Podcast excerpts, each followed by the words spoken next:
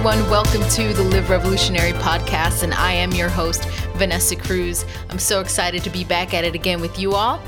Um, before we dig into today's topic, make sure to check out episode four, which focused on waiting upon the Lord, how that looks like, how to sustain your faith, um, what is a good mindset to have, what are some things that you should believe, and how do you approach the Lord when it comes to waiting on on blessings or waiting on God for Him to move. And so make sure to check that out. Today's topic is going to be focusing on mistakes. The one thing that I'm sure all of you love to make. Um, and not particularly just mistakes in general, but worrying about those mistakes. Like after you've made a mistake, um, how is it that you respond to it? Um, and this podcast was inspired by uh, real life events, which is what I love to do. Uh, which is what I love to talk about because um, it just allows me to be a little bit more real. So, um, let me tell you what happened. The nature of my work as a therapist is I just really love what I do. Um, but it doesn't just stop in my office working one on one individually or with, with people. Um, there's also this administrative side to it. And back in my day, I used to be really good at administrative work. Um, and somehow it's I'm just not as good as I used to be. Just because I my mind is all over the place and you know what no excuses. I I made a mistake. And I found that I was really anxious and worried about what the consequences to this mistake would be. How I found myself I mean, I'm talking about I was losing sleep. Um, I was thinking about it throughout the day, um, waiting for an email message back from the main office. You know, what were they going to say? How were they going to think about me? I was so, I was just completely stressing over what the consequence of this mistake would cost me. Um, I'm talking real anxiety. I was calculating all possible outcomes to this particular situation. You know, what could happen here? What would this person think? What would my client think? Um, and so I'm just filled with with fear at what the outcome could be, and then on top of that, my the way that I was speaking to myself, the way that I was thinking was very abusive um, I was beating myself up. I was thinking, you know, what is your problem? Like, why can't you just take an extra couple minutes and make sure that when before you submit it, everything looks correct? You know, what's wrong with you? Why can't you do better? Why can't you be better? Um, and, and sort of that form of thinking. And this uh, this isn't the first time that I've done this. Uh, I'm, you know, I'm 33 years old. This has got this is something that is that is systemic. It has been long term, but God chose to use this particular situation to highlight the fact that I was stuck in this cycle, in this performance based mindset that I have been working and, and wrestling through for the past two years or so when God first brought it to my attention. And so this is so, sort of some of the residuals that I'm still dealing with. Um, and every time that I get stuck in that performance based mindset, God seems to be um, highlighting it and bringing it to my attention, and then I have to deal with it. And so if you find that you get stuck in this same kind of battle with yourself, where you are a professional boxer at beating yourself up, um, then this podcast, I'm praying that this podcast will unleash you from this performance based mindset that I'm not sure you're, you know, I'm not sure that you even know you're in. Um, it's taken me many years to figure out that I have been participating in self abuse and, and, mental abuse. And, you know, the psychological community calls it having a self critical voice. Um, and that makes sense. You know, I just like to call it, hey, you know, why are you beating yourself up? So, um, I'll have three points for you from a psychological, theological, and spiritual uh, perspective. And I'm praying that this can help you sort through some issues. So, number one, the first thing you want to ask yourself is where does this come from? where do you think that this particular way of thinking originated from? And what research shows, um, particularly this doctor, um, Dr. Neff, who is the author of uh, Self Compassion, Stop Beating Yourself Up and Leave Insecurity Behind, um, and, and some other articles that I was um, looking through. Um, not surprising is that it can stem from childhood experiences and not even a childhood it doesn't even have to be childhood abuse it could just be a, a mere childhood experience um, it could be a teacher who um, who said that your you know your painting in third grade was just you know not as good as another student's um, and and made you feel you know inadequate in some way. Or it could be you know that uncle you know that just didn't have a filter and and said something very mean to you. Or perhaps um, a parent who never affirmed you. And as i think about this um, I, i've been watching despicable me. You know they did a great job displaying how gru became a villain and if you pay attention you'll notice that every time that Gru has a flashback, it's a flashback of him approaching his mom with something that he either drew, something that he created, um, something like that. And her response is, eh. I mean, he he went as far as drawing a prototype of a rocket and then building a rocket, and her response was still, eh. And so sometimes it's not even the words that people said, but it's the words that they didn't say you know, that lack of affirmation or validation in your life that can make you feel like you're a mistake. Not only that you make mistakes, but that you are a mistake and everything that you do is a mistake. And so uh, those are the some of the that's the first place I think that you should start is you you go to God and you say, you know, where does this come from? Uh, again, it's usually brought out by some childhood experience. Um, mostly because you know as children we're just so vulnerable and we're susceptible to negativity harsh crit- harsh criticisms um, uh, even from peers and they can shatter our confidence they can make us feel insecure or inadequate and you know i really want to take the stigma off that word insecure because to some level and extent we're all insecure a lot of times we use that as a um, a form of demeaning somebody else, like, oh, you know, she's so insecure or he's so insecure. I mean, really, we all are because we all experience some level of dysfunction uh, growing up, whether it's in our family or um, pain from uh, whatever social relationships that we're involved in. They create insecurities in our life. But um, we can thank God that that in Christ we are made whole. And so these podcasts are created to help you um, in that process of becoming whole and identifying some strongholds or areas we can grow and, and experience healing. And so, uh, number one, again, ask yourself, you know, where does this come from? Ask God, Lord, show me, you know, where does this come from? A lot of the time, you will find that your this intense reaction toward making mistakes is oftentimes a way of avoiding other people's criticisms.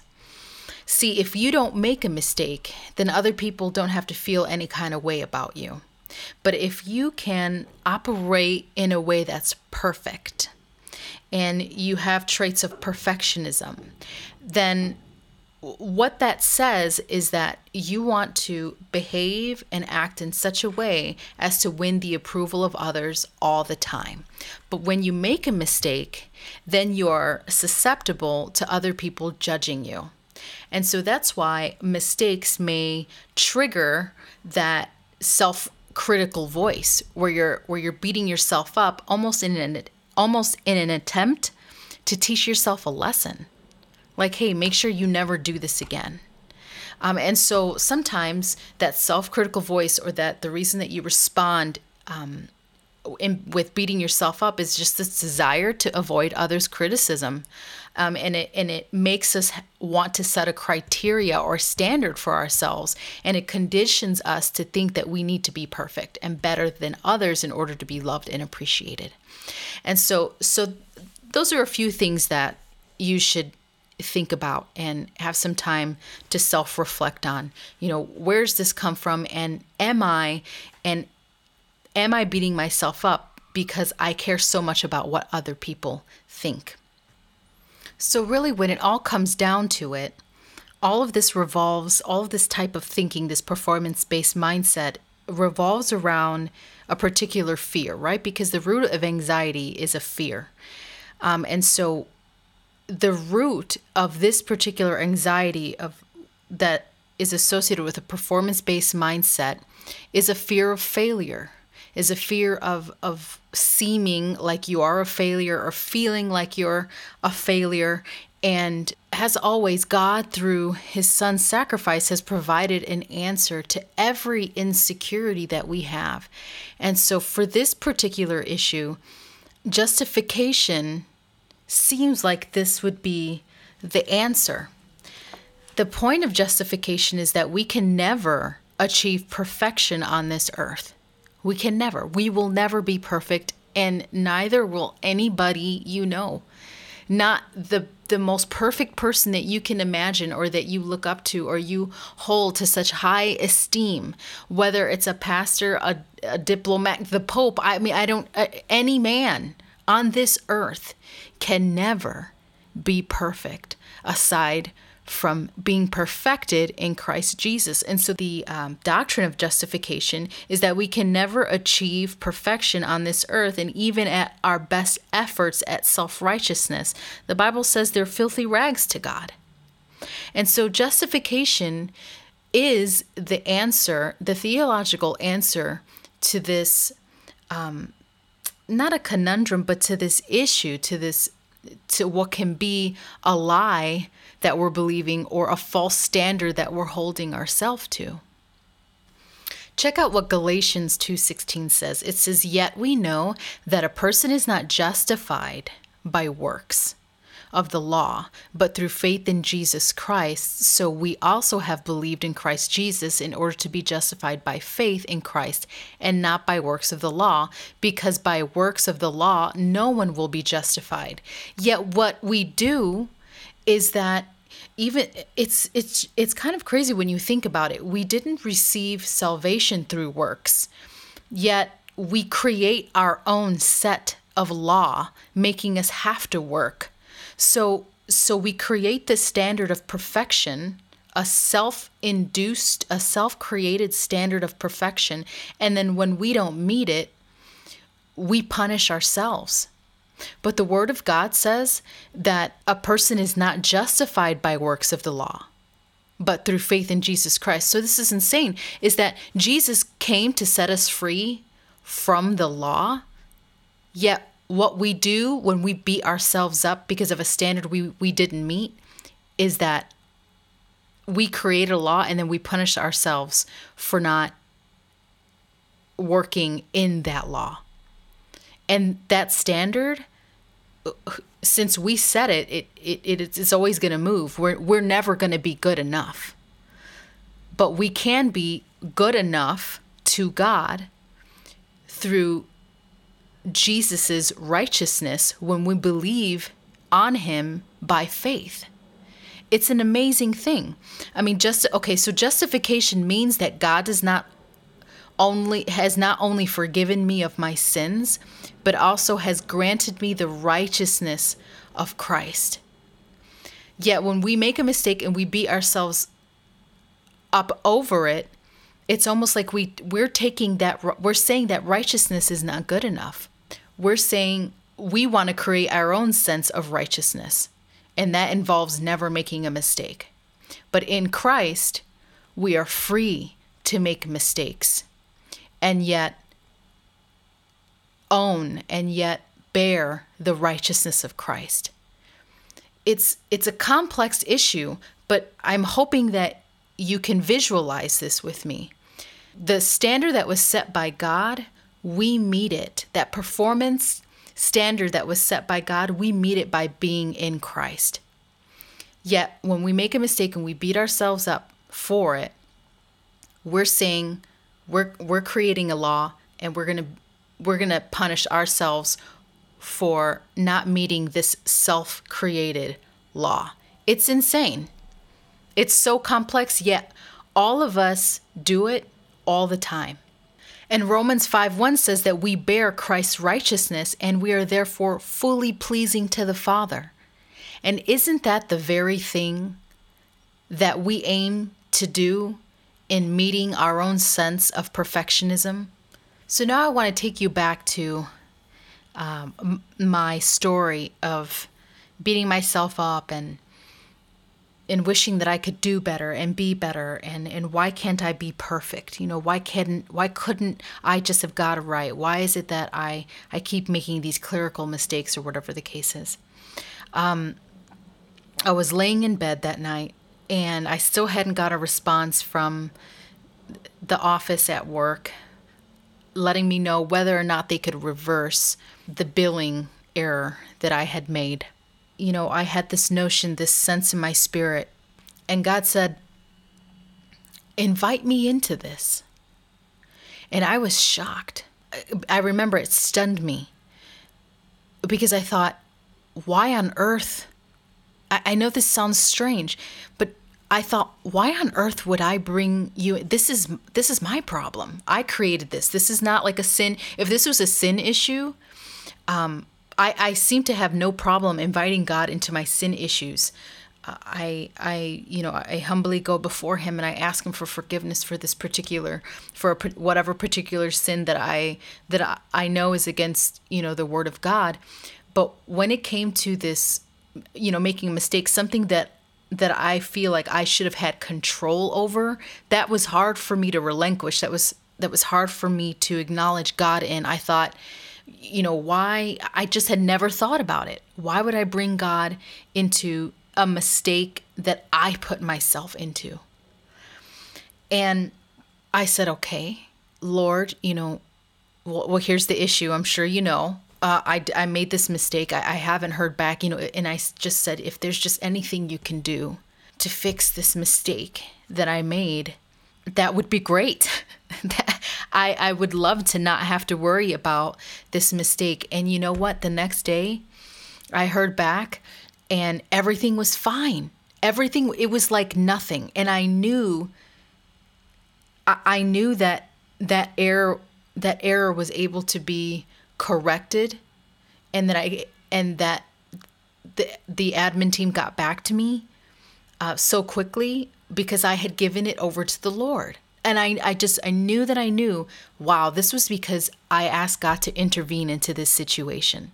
And so you know i have become like this has been realizing this truth that really god wants us to i mean could you imagine that he really does want us to acknowledge him in all our ways and he will make our paths straight?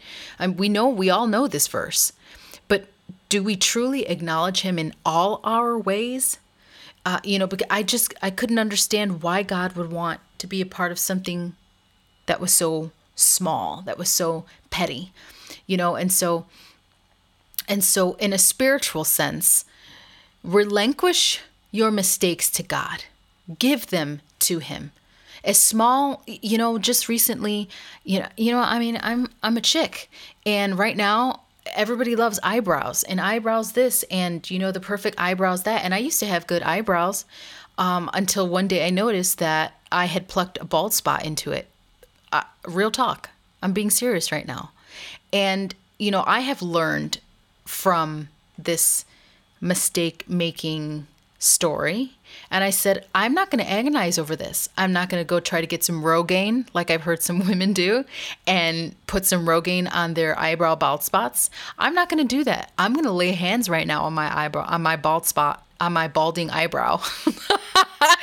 and I, I'm going to pray that God resurrects some follicles. And and you know what? I did that. And you know, it sounds funny. And I was laughing when I did it, but I meant it. I was like, Lord, please, if there's anything you can do, you know, it's this is my mistake for overplucking.